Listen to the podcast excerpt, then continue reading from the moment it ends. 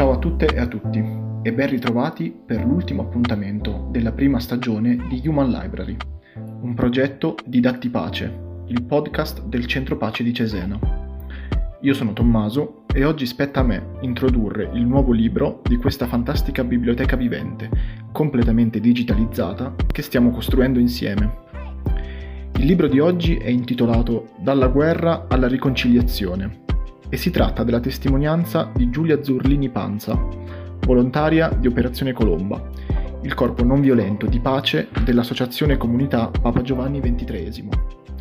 Operazione Colomba nasce nel 1992 dal desiderio di alcuni volontari e obiettori di coscienza della comunità Papa Giovanni XXIII di vivere concretamente la non violenza in zone di guerra. Inizialmente ha operato in ex Jugoslavia dove ha contribuito a riunire famiglie divise dai diversi fronti, proteggere in maniera disarmata minoranze, creare spazi di incontro, dialogo e convivenza pacifica. Attraverso la sua esperienza in Italia, Cile, Kosovo e Albania, Giulia racconterà che cosa significa vivere la non violenza, come metterla in pratica in zone di conflitto e nella nostra vita quotidiana. A me non resta che lasciare la parola a Giulia e augurarvi buon ascolto. Ciao a tutti, mi presento, io sono Giulia, sono di Modena e ho quasi 37 anni. Diciamo che parto mh, ponendovi, ponendomi una domanda, cioè come ho fatto ad essere quella che sono oggi perché, no? che cos'è che diciamo ha caratterizzato principalmente il mio percorso e direi che la parola chiave per raccontarmi è la parola incontri e dietro agli incontri ci sono ovviamente le relazioni che io ho creato attraverso le persone che ho incontrato nel corso della mia vita e del mio cammino. E per parlare di incontri e di relazioni vi cito subito un concetto che probabilmente eh, alcuni di voi hanno già sentito che è il concetto dell'Ubuntu. E Ubuntu è un concetto africano, in particolare usato nel Sudafrica alla fine del periodo dell'apartheid, quando è stata messa in piedi una commissione di verità e riconciliazione per, diciamo così, eh, ricostruire la società che era stata devastata eh, dalle violazioni dei diritti umani causate dall'apartheid, quindi da questo eh, regime oppressivo che divideva, separava le persone a seconda dell'appartenenza etnica. Questa commissione di verità e riconciliazione serva, serviva a ricreare un ambiente all'interno del quale neri e bianchi potevano ritornare a vivere insieme in modo pacifico, per cui aveva un principale scopo che era quello di ricreare il sostrato sociale della eh, comunità sudafricana da un lato, dall'altro anche di riuscire a incanalare queste grosse violazioni dei diritti umani che avevano creato moltissime sofferenze, soprattutto nei confronti della popolazione nera e di conseguenza quello che si voleva evitare con questa commissione era il bagno di sangue, cioè che la maggioranza nera per quello che aveva subito si rifacesse sulla minoranza bianca. A partire da questo, uno dei cardini di questa commissione, che puntava appunto a una riconciliazione tra le parti, era proprio il principio dell'Ubuntu, che è un concetto, come dicevo, africano e in particolare utilizzato in Sudafrica, e che vuol dire io sono una persona attraverso le altre persone.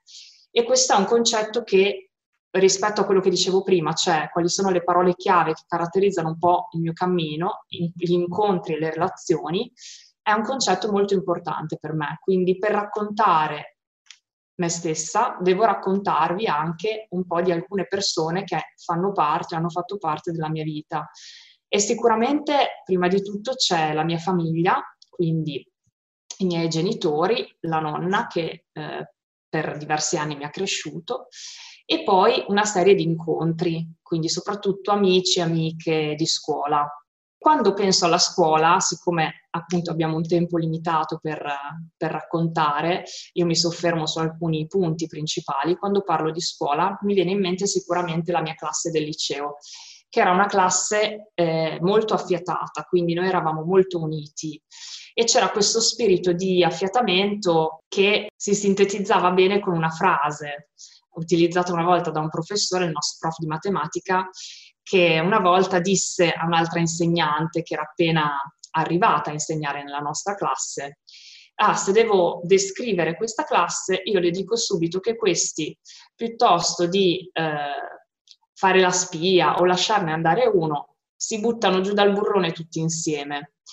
Quindi questo per farvi capire che attraverso l'esperienza con questa classe io avevo scoperto il senso del noi, no? il senso di appartenenza, del ci si salva solo insieme, che è un elemento che poi ha caratterizzato anche alcune scelte della mia vita.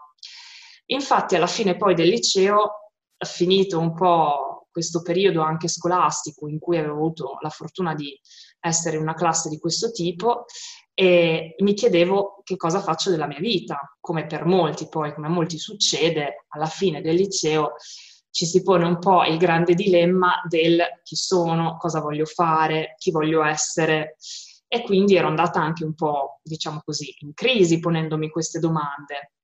Da un lato sentivo dentro di me una forte esigenza di sentirmi utile eh, per gli altri soprattutto. Dall'altro sentivo, soprattutto interessandomi alle questioni mondiali, leggendo i giornali, eccetera, una forte empatia nei confronti delle sofferenze che esistevano nel mondo e anche un for- una forte sensibilità eh, verso le ingiustizie di cui sentivo parlare, di cui leggevo, di cui vedevo. E, ehm, e quindi spinta un po' da questa forza che sentivo dentro di me, che era una forza che voleva contrastare appunto queste ingiustizie e, ehm, e che era dettata in parte dalla rabbia, perché le ingiustizie ci fanno arrabbiare. Dall'altro lato era anche dettata da un forte desiderio di trasformazione, no? di cambiamento di queste situazioni. Allora a questo punto eh, ho deciso di iscrivermi a relazioni internazionali a Bologna, quindi ho fatto la triennale lì, sono stati tre anni belli, interessanti, allo stesso tempo sono stati tre anni molto teorici. E quindi in quegli anni in cui comunque io sentivo la forte necessità di coniugare ehm, a questa teoria, a tutto quello che studiavo, anche delle cose pratiche, ehm, ho iniziato a frequentare un gruppo, un gruppo missionario giovanile che faceva dei viaggi all'estero. Quindi io un anno, direi il secondo anno se non sbaglio, di università, eh, sono partita per andare in Cile. E in Cile ho fatto questa esperienza di 40 giorni in cui vivevamo in un hogar de niños, quindi in una struttura che ospitava bambini eh, figli del regime militare, per cui eh, insomma situazioni abbastanza pesanti a livello familiare e fu un'esperienza da un lato forte, dall'altro molto molto bella e molto appagante, sia nella relazione con questi bambini, sia anche proprio per quello che facevamo concretamente, da attività di animazione piuttosto che, eh, non so, dare una mano in cose concrete come cucinare, ricostruire un pezzo del muro eh, di recinzione che era caduto. E fu un'esperienza che mi toccò molto. Infatti, quando ho finito poi la triennale, eh, in me si è sollevata un'enorme domanda, cioè se io voglio continuare ad andare in zone di crisi, di conflitto, comunque stare a fianco agli ultimi, come posso utilizzare le teorie che ho studiato? E la mia risposta è stata ho bisogno di concretezza, quindi io per concretizzare questo percorso che sto facendo devo sicuramente e farmi delle esperienze. E quindi sempre grazie a questo gruppo missionario a cui venivano invitate tante associazioni, tante realtà, come un po' quello che state facendo anche voi, venne una volta eh, invitata a fare una testimonianza, vennero invitati due ragazzi che facevano parte di, questa, di questo corpo non violento di pace che si chiama Operazione Colomba, di cui faccio parte anch'io. E fecero una testimonianza molto forte perché ci raccontarono di come senza armi accompagnavano eh, in Cisgiordania, in territori eh, sotto occupazione israeliana, accompagnavano dei bambini palestinesi durante il tragitto per andare a scuola per evitare che venissero picchiati da alcuni coloni estremisti eh, violenti che uscivano spesso mascherati per colpirli e quindi per allontanarli da, da quella che pensavano, pensano che sia solo la loro terra. E questi ragazzi qua ci raccontavano appunto di come coraggiosamente li scortavano in modo civile, quindi disarmati, in questo percorso. E, e quando mi raccontarono questa cosa, da un lato io rimasi un po' scioccata perché tra me e me ho pensato, vabbè, ma cioè, non è possibile, non esiste questa cosa, cioè, non si può fare, eh, poi le prendono anche loro e poi chissà come finisce. E, però allo stesso tempo, a parte dare delle risposte, perché poi durante la serata ci furono delle domande anche belle toste, no? Pare, a parte dare delle risposte sensate, quindi che, che mi convinsero su alcune cose, ci fu come, non so, una parte di me che mh, anche, mh, diciamo così, nel pensare questa cosa non è possibile, si sentiva toccata. Ecco, non è possibile però effettivamente rispondere alla violenza con la violenza crea solo più violenza. Quindi io che strumenti ho per oppormi alle ingiustizie?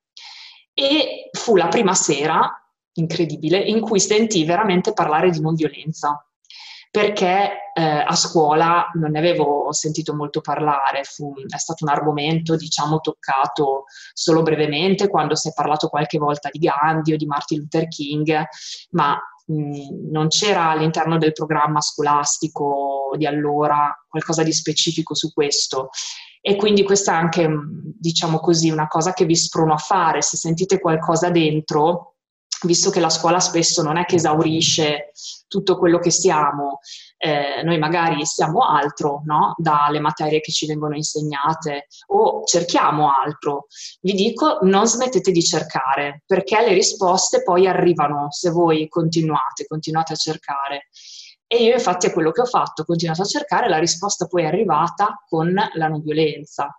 Quindi da lì è partito un grande interesse per questa parola che in italiano sembra che significhi solo assenza di violenza, in realtà è una parola, è un concetto molto complesso perché è un concetto che deriva dal sanscrito, quindi insomma una parola antica che eh, contiene due eh, parole in una, ecco, che significa da un lato combattere eh, per la verità e la giustizia e dall'altro con fermezza, affidando l'avversario eh, alla giustizia in modo rispettoso.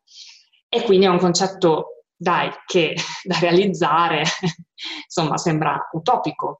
E invece il fatto che appunto ragazzi giovani come me riuscissero a vivere questo concetto così complesso in zone di conflitto armato, cercando di proteggere eh, attraverso il dialogo e attraverso la denuncia delle violazioni dei diritti umani, quello a cui assistevano mi sembrava qualcosa che almeno mi faceva interrogare, almeno chiedeva a me stessa di, fare, di farmi qualche domanda, di pormi qualche domanda su che cosa volevo fare, fare io, ecco, se questa cosa chiamava anche me.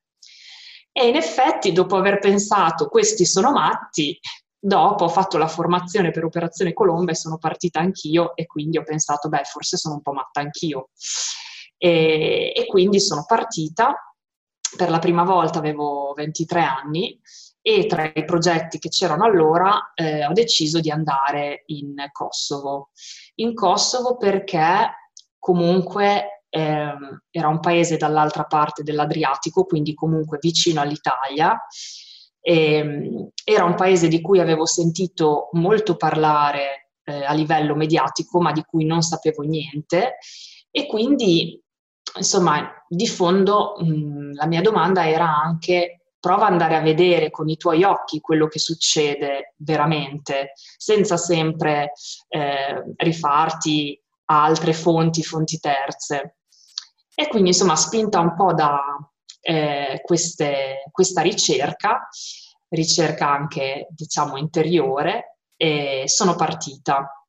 E il primo viaggio in Kosovo per me è stato sicuramente un incontro con la paura, perché io avevo paura di partire, comunque andavo in un terreno che non conoscevo, in una zona di post-conflitto, perché il primo viaggio l'ho fatto nel 2006, quindi era un momento storico in cui la guerra calda, acuta, il momento caldo era passato però si respirava ancora molto l'odio interetnico tra serbi e albanesi, tra queste due comunità che si erano fatte la guerra.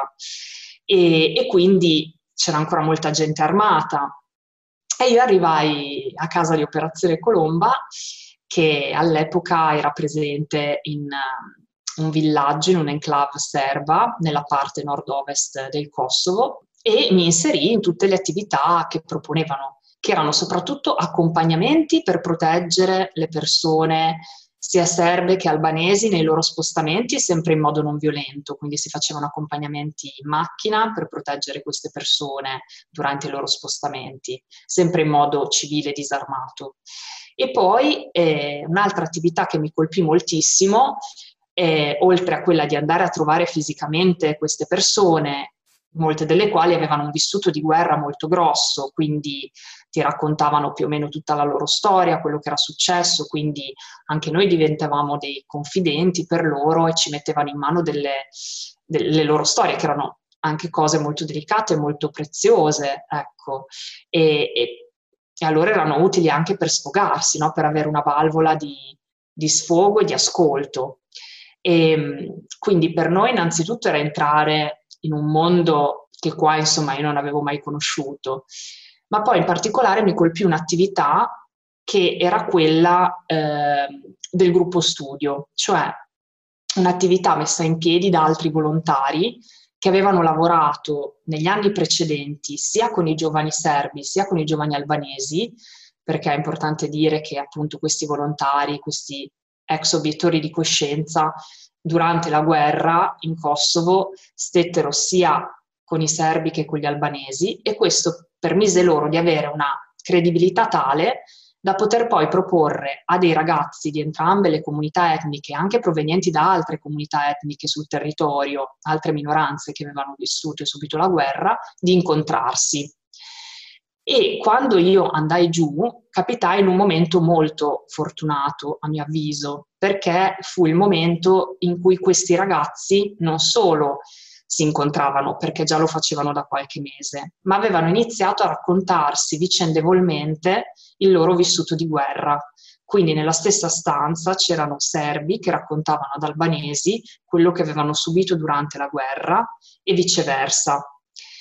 E questo fu sicuramente un'esperienza molto forte, no? In primis per loro, perché se all'inizio il desiderio di incontro per loro era stato siamo arrabbiati, quindi ci raccontiamo a vicenda quello che è successo per far vedere alla controparte che abbiamo ragione noi, dopo, quando si raccontarono il loro vissuto, quindi anche quello che avevano vissuto le loro famiglie durante il conflitto, eh, scattò eh, una fase di forte empatia, perché la sofferenza che avevano provato gli uni e gli altri li metteva tutti sullo stesso piano.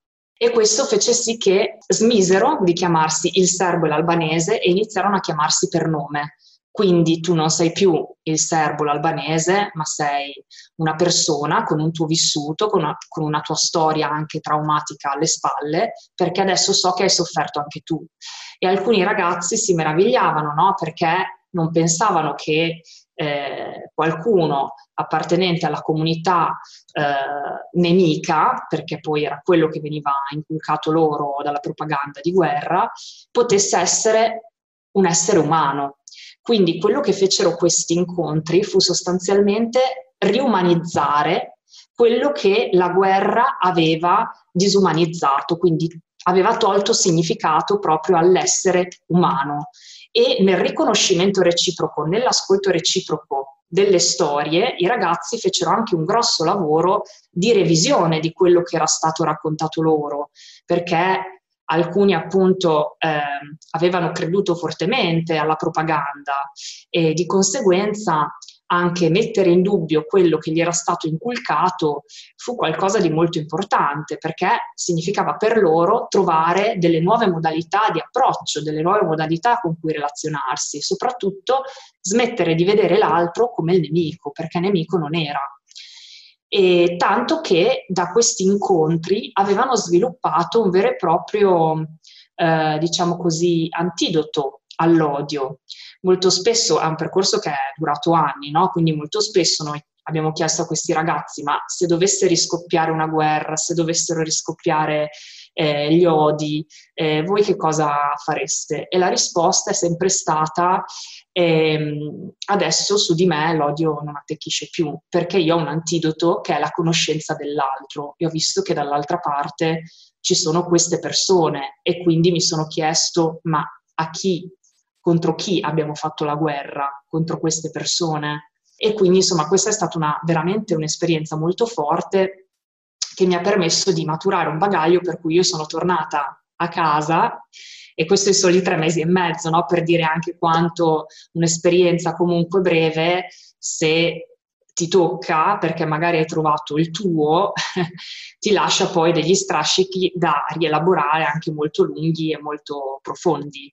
E io ero tornata a casa con, ehm, diciamo così, forte, un forte desiderio anche di mettere mano ai miei conflitti interpersonali, familiari, perché ognuno di noi penso che abbia dei conflitti di questo tipo, ecco, chi in un modo, chi in un altro, chi in forma più acuta, chi in forma più lieve, e, ehm, e soprattutto stare in zone di conflitto eh, ti mette contro i tuoi limiti e ti fa tornare alla superficie proprio i conflitti da cui magari tu cercavi di scappare o che avevi accantonato o di cui non eri consapevole.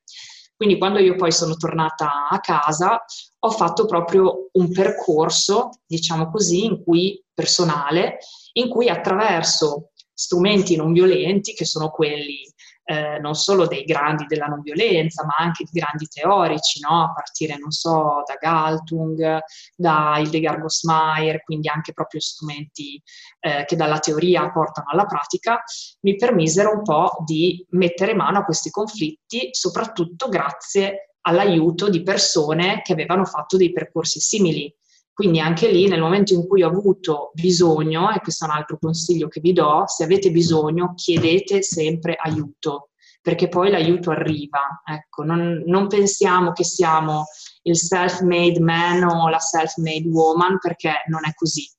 Siamo tutti interconnessi e eh, l'esperienza di persone che magari hanno vissuto cose eh, come le nostre prima di noi ci possono veramente aiutare. Quindi io mi sono sentita molto aiutata in questo senso e, e, questo mi ha permesso appunto di avere gli strumenti perché mi dicevo, cavoli, se questi ragazzi hanno avuto il coraggio, la dignità di mettere mano ai loro conflitti interpersonali che erano così grossi perché in ballo alle loro spalle c'era una guerra, quindi una sofferenza immensa, che non posso provarci io a mettere mano eh, ai miei conflitti interpersonali, visto che loro mi danno un esempio così importante. E quindi, insomma, anche con, uh, con questi ragazzi, con questo esempio, dicevo, dai, ci provo.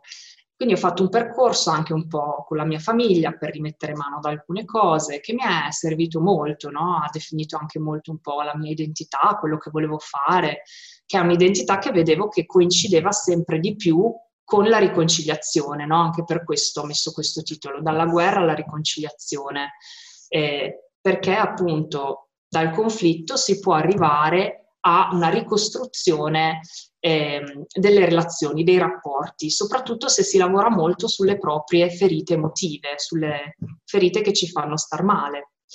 E quindi in questo senso dopo eh, ho detto bene, Adesso reiscriviamoci all'università perché dovevo finire gli altri due anni, quindi avevo fatto la mia esperienza sul campo molto forte che mi aveva dato molte cose. E, e, ho fatto un po' il percorso inverso, cioè mi sono detta mi interessa la gestione non violenta dei conflitti, la mediazione, quindi visto che la pratica mi riporta alla teoria, scelgo una facoltà, un percorso di studi alla specialistica che mi permette di approfondire questi aspetti pratici. E quindi poi mi sono iscritta qui all'Università di Modena e Reggio Emilia dove ho fatto un corso di laurea ehm, in eh, storia e soprattutto in analisi dei conflitti delle ideologie della politica nel mondo contemporaneo, quindi era un corso in storia con una particolare attenzione sul eh, tema dei conflitti a livello globale e poi da lì eh, ho scritto una tesi di laurea specialistica che poi è diventata un libro, anche da qui parte no, il titolo un po' che ho dato a questo incontro, che è proprio dalla guerra alla riconciliazione, e che ripercorre un po' il percorso sia fatto in Kosovo, ma sia anche altre realtà in cui Operazione Colomba è presente, per esempio il progetto in Palestina, Israele, piuttosto che ehm, altre realtà come esperienze pregresse in Chiapas, esperienze pregresse in altre parti dell'Africa fatte da altri volontari. Dopo, una volta finita la specialistica e pubblicato il libro, mi sentivo in forze per fare un lungo periodo.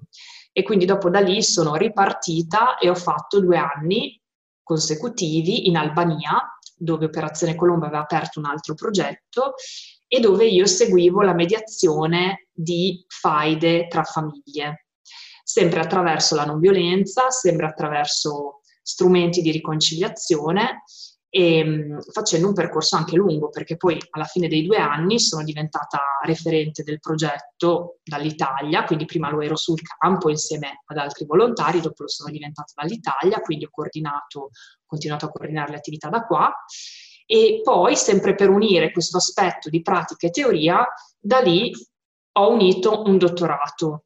Quindi ho fatto un dottorato di ricerca dopo eh, su ehm, sempre eh, sociologia dei conflitti interculturali, quindi sempre sulla gestione non violenta dei conflitti, nel caso specifico dell'Albania, da cui sono nati altri piccoli eh, manuali, diciamo, operativi, piccoli report, che abbiamo trasmesso alle istituzioni locali proprio per accompagnare questo processo di cambiamento, ecco, di trasformazione che volevamo vedere, quindi facendo sì che le istituzioni si interessassero a questo problema delle faide per far sì che anche loro mettessero mano a questa problematica. E niente, quindi insomma è stato un percorso diciamo anche abbastanza lineare a un certo punto, però per capire che cosa volevo fare ci è voluto del tempo. Eh, in alcuni momenti mi sono anche buttata per cercare di capirlo e, e però a forza di cercare le risposte sono arrivate. E adesso questa non violenza, diciamo così, come stile di vita mi accompagna nelle mie scelte quotidiane e anche nel, nel mio lavoro, nelle mie attività, visto che continuo a lavorare con Operazione Colomba. Ho indossato oggi, ragazze, questa maglietta perché il messaggio di Gandhi, siate il cambiamento che volete vedere nel mondo, mi sembrava appropriato per l'occasione, quindi... Quando hai detto ai tuoi genitori, ai tuoi amici, ai tuoi familiari che comunque andavi in zone di guerra o post-guerra, quindi dai situazioni abbastanza pericolose comunque, come l'hanno presa? Cioè sono rimasti male, ti hanno supportato, hanno cercato di impedire di farti partire, non lo so. Ottima domanda direi. Allora, non è stato facile, quindi non è partito da subito il supporto. Diciamo che tra tutti i progetti che all'epoca Operazione Colomba aveva aperti, quindi Israele-Palestina, poi c'era il progetto in Uganda e il Kosovo, dicevano ma il Kosovo almeno ci sembra quello un po' più vicino a casa. E, ehm, però fu difficile per loro, proprio perché erano preoccupati poi in quanto genitori a maggior ragione. E, ehm, diciamo che io ho visto che la loro convinzione rispetto al percorso che ho fatto è maturata nel momento in cui io sono stata convinta di questo percorso. Quindi a un certo punto, se all'inizio era un po' una prova, perché anch'io non ero mai stata in posti di questo tipo, per cui mi chiedevo anche, boh, sarò all'altezza, va? mi sembra un salto grosso, però volevo comunque provarci perché sentivo che poteva essere la mia strada quello, la mia passione, insomma. E, ehm, e quindi sono partita però un po' titubante. Dopo, poco alla volta, visto che ho, sempre, ho lasciato, diciamo così, sedimentare queste consapevolezze che ho maturato poco alla volta durante il mio cammino, del fatto che era quello che volevo fare proprio perché sperimentandolo mi sentivo al mio posto, mi sentivo che stavo facendo il mio. Allora dopo da lì vedendo questa convinzione, si sono convinti anche loro. E poi da lì è venuto anche il sostegno e il supporto, seppure è stato un percorso anche per loro, anche perché all'inizio quando ero appena tornata non è che c'era tutto questo desiderio di ascoltare che cosa avessi fatto, che cosa avessi visto, eh, ho incontrato da parte di qualcuno molto desiderio di conoscere, da parte di molti altri molta superficialità. Però poi mi sono detta, beh, l'importante è che sia così per me. Poi se uno vuole ascoltare o meno non ha importanza, no? devo capire io quello che voglio essere e chi voglio essere, che cosa voglio fare. E così, però sì, è stato un cammino e un percorso anche per loro. Ok, grazie. Grazie a te. La mia domanda in realtà penso che tu l'abbia già detta, però io non l'ho capita molto bene. Vai. Eh, allora, come hai fatto ad entrare a far parte dell'operazione Colomba proprio? Sì, allora ci sono delle formazioni che vengono fatte quattro volte all'anno quindi di solito sono una tra febbraio e marzo, un'altra tra maggio e giugno, un'altra tra settembre e ottobre, poi un'altra verso dicembre alla fine dell'anno. Sono formazioni residenziali che durano cinque giorni e in cui si fanno proprio delle attività sia sulla non violenza che ci sono eh, che, eh, anche attività diciamo così che riguardano i progetti per cui ci sono i referenti dei vari progetti eh, cui, che ha aperto Operazione Colomba eh, che vengono a raccontare che cosa si fa sul campo.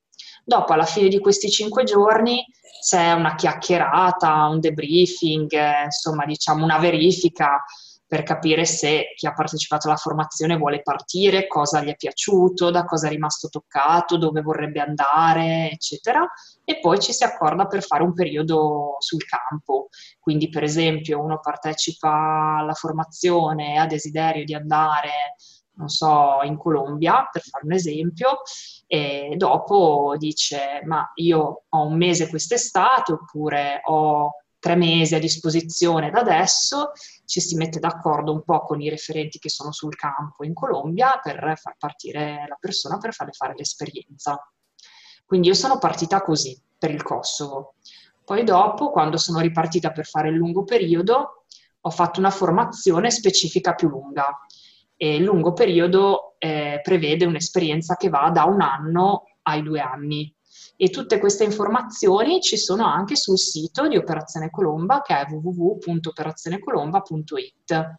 Grazie mille. Prego. Ciao, la faccio io l'ultima domanda se non ce ne sono. Yes. E Ciao. Innanzitutto grazie per avere, averci raccontato questa parte della tua vita e poi volevo chiederti cosa consigli di fare quando la mediazione non basta? E in che caso intendi, giusto per capire un attimo così, cerco di darti una risposta se, sensata. Se ti, mai cap- se ti è mai capitato di trovarti in una situazione in cui far conoscere e, o mh, comunque trovare un dialogo non basta per calmare Ok, okay. sì. Allora, per esempio, in Albania spesso è difficile, è stato difficile, diciamo, proprio per i vissuti che hanno alcune persone, trovare quello spazio di riconciliazione che invece in Kosovo si è riuscito a trovare, no? E perché appunto magari parliamo di genitori a cui sono stati ammazzati i figli e quindi è qualcosa di molto uh, lungo, direi infinito da rielaborare, è qualcosa eh, che difficilmente permette un riavvicinamento, anche se ci sono stati dei casi in cui delle famiglie che hanno subito dei lutti grossi si sono riavvicinate quindi hanno avuto una riconciliazione. Nei casi in cui questo non è possibile, quello che io consiglio per la mia esperienza e quello che abbiamo provato a fare sul campo è di aiutare le persone a rielaborare il dolore e la rabbia per quello che hanno subito, perché ehm, continuare a coltivare desiderio di vendetta, rancore, non permette a una persona di essere libera. Cioè il tuo futuro, tu non riesci a programmare il tuo futuro liberamente se odi, se provi costantemente rancore e rabbia. Il tuo futuro viene minato da questi desideri che ti avvelenano la vita. Quindi come probabilmente avete già sentito una, famose, una famosa frase di Shakespeare, eh, provare rancore e desiderio di vendetta è come bere un veleno e sperare che muoia l'altro. Sei tu invece che stai avvelenando la tua vita, non muore quello che ti ha fatto del male. Quindi quello che noi consigliamo e cerchiamo di fare è questo, nello stare vicino a queste persone, come abbiamo fatto, trovare uno spazio in cui loro potessero essere ascoltate, quindi diciamo così, tirare fuori quello che avevano dentro, tutto il dolore che avevano dentro e che spesso era inascoltato perché in alcune realtà è molto difficile parlare liberamente. E, e poi dargli una forma costruttiva, mh? Mm, quindi incanalarlo, non so, nello scrivere, nel fare un'attività, nel fare una gita, eh, riapprocciarsi anche al mondo esterno, alla bellezza, andare in posti belli, che vuol dire, non so, andare in un posto storicamente importante o culturalmente importante, staccare dalla pesantezza quotidiana e nel farlo vedere che c'è un mondo fuori e che ci sono persone vicino a te che ti danno speranza che il futuro può essere diverso da quello che hai vissuto fino ad adesso. Quindi non è importante che tu incontri l'altro, non è importante che tu ti riconcili, però importante è che tu ti riconcili con te stesso, perché se tu non lo fai, tu non vivi più. E se tu non vivi più, non riesci neanche a dare un esempio positivo, per esempio, per i tuoi figli che sono rimasti, per le persone che hai attorno, ti spegni. E di conseguenza eh, la tua vita non va più avanti, insomma. Vivi un po' schiavo appunto di questo odio, di questo rancore, di questo desiderio. Invece questi percorsi e la vicinanza a queste persone ha permesso loro di liberarsi un po' dall'odio, dal desiderio di vendetta, dal rancore, alcuni anche ad abbandonarlo, questo, questo progetto di vendicare, di dire bene, no, io non mi vendico, voglio andare avanti perché è importante per me, perché è importante per il futuro dei miei figli. Quindi comunque sempre stare vicino alle vittime, alle persone che soffrono, mostrando loro che c'è un'altra via, un'alternativa, che non è quella della violenza, non è quello dell'odio, permette comunque loro di liberarsi dall'oppressione anche se non incontrano per forza il nemico. L'esperienza maturata sul campo ha portato Operazione Colomba negli anni ad aprire presenze stabili in numerosi conflitti nel mondo, dai Balcani all'America Latina, dal Caucaso all'Africa, dal Medio all'Estremo Oriente, coinvolgendo tra volontari e obiettori di coscienza oltre 2000 persone. Operazione Colomba è un progetto aperto a tutte quelle persone, credenti o non credenti, che vogliono sperimentare con la propria vita che la non violenza è l'unica via per ottenere una pace vera, fondata sulla verità, la giustizia, il perdono e la riconciliazione. Il gruppo di Datti Pace ringrazia Giulia per la preziosa testimonianza che ci ha regalato Ringraziamo anche tutti voi, lettori, ascoltatori, che in questi mesi avete fruito di questa biblioteca vivente. Vi ricordiamo di seguire i nostri canali social per ricevere informazioni sulle nostre attività estive e sulla prossima stagione di Human Library. Ci trovate su Instagram e Facebook come Centro Pace Cesena. Io vi ringrazio ancora per averci ascoltato e vi auguro una buona estate. Ciao!